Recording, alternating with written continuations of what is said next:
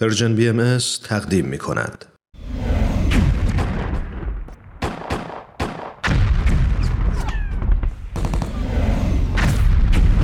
معماران صلح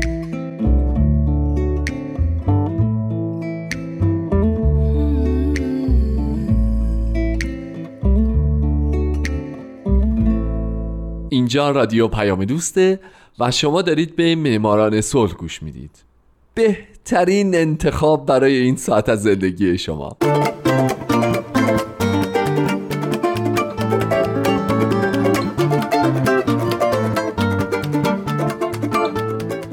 سلام به شما. به معماران صلح خوش اومدید. من در این برنامه به زنان و مردان و شرکت ها و مؤسساتی می‌پردازم که به خاطر فعالیت هاشون به نوبل صلح دست پیدا کردند کسانی که یا تمام زندگیشون رو وقف صلح کردند یا در برهه‌ای از زمان کاری کردند که دنیا برای ما جای امتری بشه. من هومن عبدی از شما می‌خوام که به معماران صلح شماره 26 گوش بدید.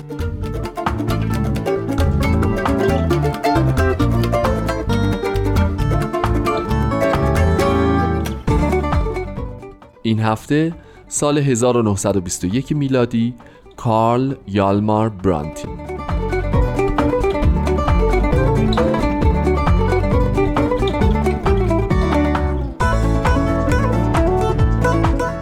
قبلا یعنی در برنامه قبل گفتم که دو نفر در سال 1921 برنده جایزه نوبل صلح شدند.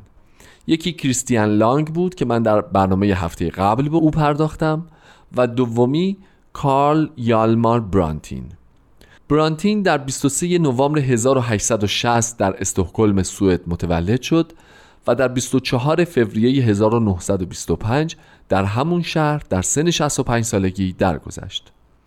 او نماینده سوئد بوده در شورای جامعه ملل نخست وزیر این کشور بوده و به خاطر کاراش در طول انجام وظیفه در شورای جامعه ملل در سال 1921 بهش جایزه نوبل صلح دادن.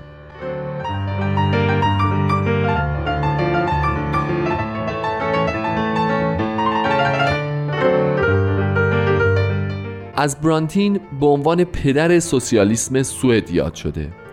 او تنها فرزند پروفسور لارنس برانتین بوده که دوران تحصیل مقدماتی خودش رو در مدرسه بسکو در استکهلم میگذرونه و در سن 17 سالگی پس از کسب نمراتی خوب در ریاضی و لاتین میره دانشگاه و نجوم می‌خونه. پنج سال بعد او میشه دستیار رئیس رصدخانه استوکلم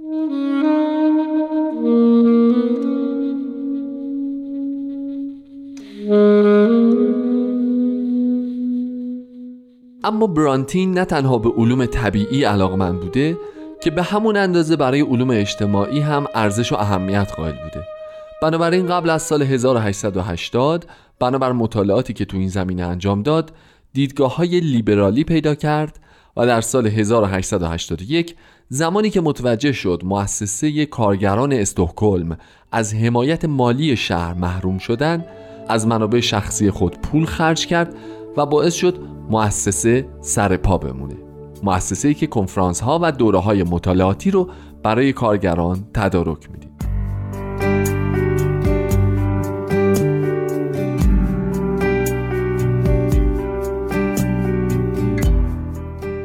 اما دو سال بعد سال 1883 برای او سالی سرنوشت ساز بود چرا که از پاریس تا آلمان و روسیه به سخنرانی های سوسیالیست ها پا میذاشت و هر جا که می‌رفت سعی می‌کرد که تفکر خود رو هم با شرکت کنندگان در سخنرانی به اشتراک بذاره که این باعث شهرت زیاد او شد.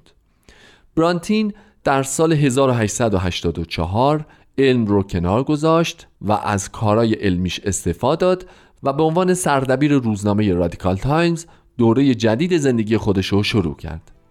اما مشکلات مالی که نشریه دچار شده بود رو نتونست حل بکنه و در سال 1886 رفت و شد سردبیر روزنامه سوسیال دموکرات.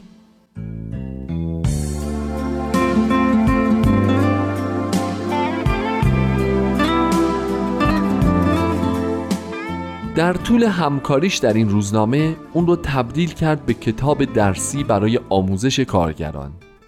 و این آغاز راهی بلند بود که اونها رو تبدیل می کرد به نیروی قوی در سیاست سوئد. برانتین عقاید خود رو از همین طریق به کارگران منتقل می کرد از جمله اینکه دموکراسی حقیقی بدون مشارکت فعال کارگران امکان پذیر نیست و هر فلسفه سوسیالیستی که منطبق بر اصل دموکراسی نباشه مسخره و مزهکه پس از این برانتین یه جورایی شد مدیر جنبش کارگری و کارگزین یا استخدام کننده این بخش. او باشگاه کارگران رو تشکیل داد به سازماندهی اتحادیه کارگران کمک از اعتصاب ها پشتیبانی و استراتژی های سیاسی رو طراحی و کارگردانی کرد. همچنین با شرکت در نشست های بیشمار به عنوان یکی از ماهرترین سخنرانان سرزمین خودش شناخته شد. او به خاطر استدلال منطقی، سبک دقیق، صداقت بیپرده و شخصیت گرمش شهرت زیادی پیدا کرد.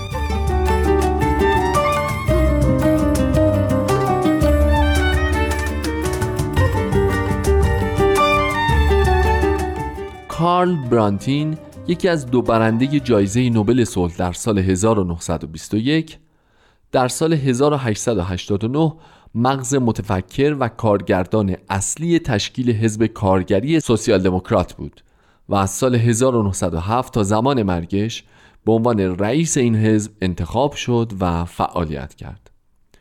برانتین در سال 1896 به عنوان نماینده سفلای پارلمان یکی از دو مجلس قانونگذاری سوئد انتخاب شد. او در اون زمان اولین و تنها نماینده سوسیال دموکراتی بود که وجود داشت. اما شجاعانه در پارلمان از حقوق کارگران دفاع کرد خواستار حق رأی همگانی شد از دفاع ملی پشتیبانی کرد و از راه حلی مسالمت آمیز برای حل و فصل بحران میان سوئد و نروژ بر سر انحلال اتحادیه در سال 1905 طرفداری کرد. در این میون قدرت حزبش افزایش یافت. جالبه که بدونین در سال 1902 از میان مجموع 230 نماینده در مجلس سفلای پارلمان چهار سوسیال دموکرات وجود داشت. بعد همینطور به مرور تعداد نماینده ها از این حزب بیشتر شد بیشتر شد و بیشتر شد. در سال 1903 13 نفر سال 1908 34 نفر 1911 64 1914 72 و در سال 1921 110 نفر نماینده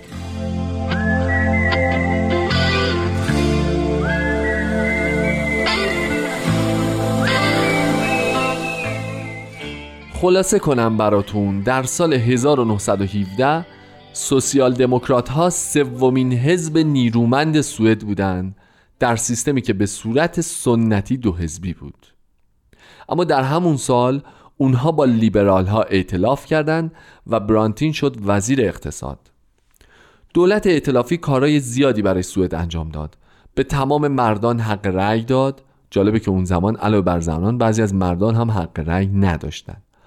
قانون اساسی رو اصلاح کرد و خیلی کارهای دیگه. البته بعد بین سوسیال دموکرات ها و لیبرال ها اختلاف پیش اومد و اختلافشون از بین رفت.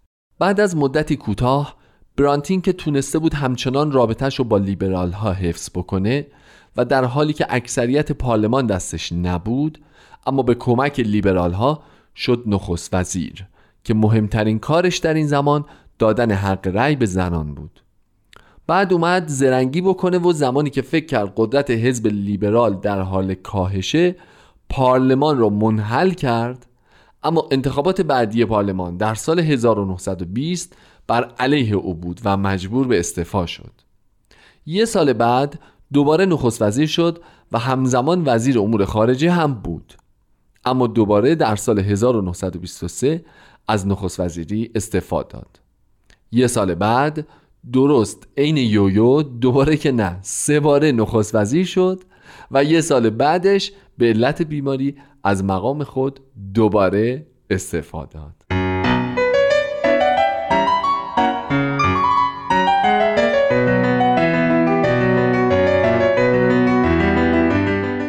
اما برانتین در طول جنگ با اینکه از موضع متفقین حمایت می کرد اما در این حال معتقد به بیطرفی سوئد هم بود.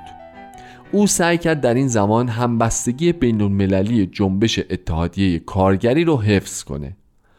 پس از جنگ هم در سال 1919 در کنفرانس صلح فرانسه شرکت کرد و از به وجود اومدن جامعه ملل طرفداری کرد و باعث شد سوئد به جامعه ملل بپیونده و خودش شد نماینده سوئد در جامعه ملل تا جایی که در سال 1923 به یکی از اعضای غیرقابل چشم پوشی و مهم اون جامعه تبدیل شده بود. برانتین در اوایل سالهای 1920 در زمینه خلع سلاح هم فعالیت می کرد ضمن اینکه او در تهیه پیشنویس و تدوین پروتکل ژنو نقش داشت. پروتکلی که بر سیستم امنیت بینالمللی تاکید داشت و کشورهای متخاصم را مجبور به قبول داوری و حکمیت می کرد.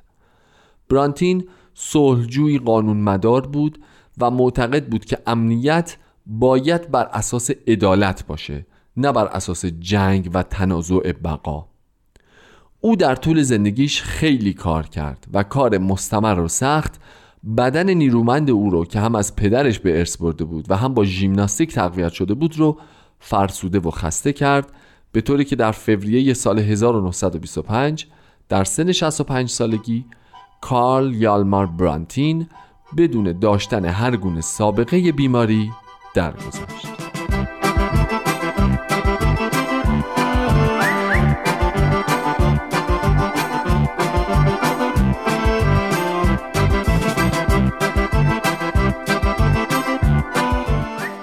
فارسی زبانان عزیز شنوندگان دوست داشتنی. اینم از سال 1921 و صحبت از برنده دوم جایزه نوبل صلح در این سال. هفته بعد می‌پردازم به زندگی برنده جایزه نوبل صلح در سال 1922 پس یادتون نره که به معماران صلح 27 هم گوش بدین. من هومن عبدی هستم و امیدوارم شمایی که امروز یکی از شنوندگان خوب برنامه هستید در آینده یکی از برندگان نوبل صلح باشید. شاد باشید و خدا نگهدار.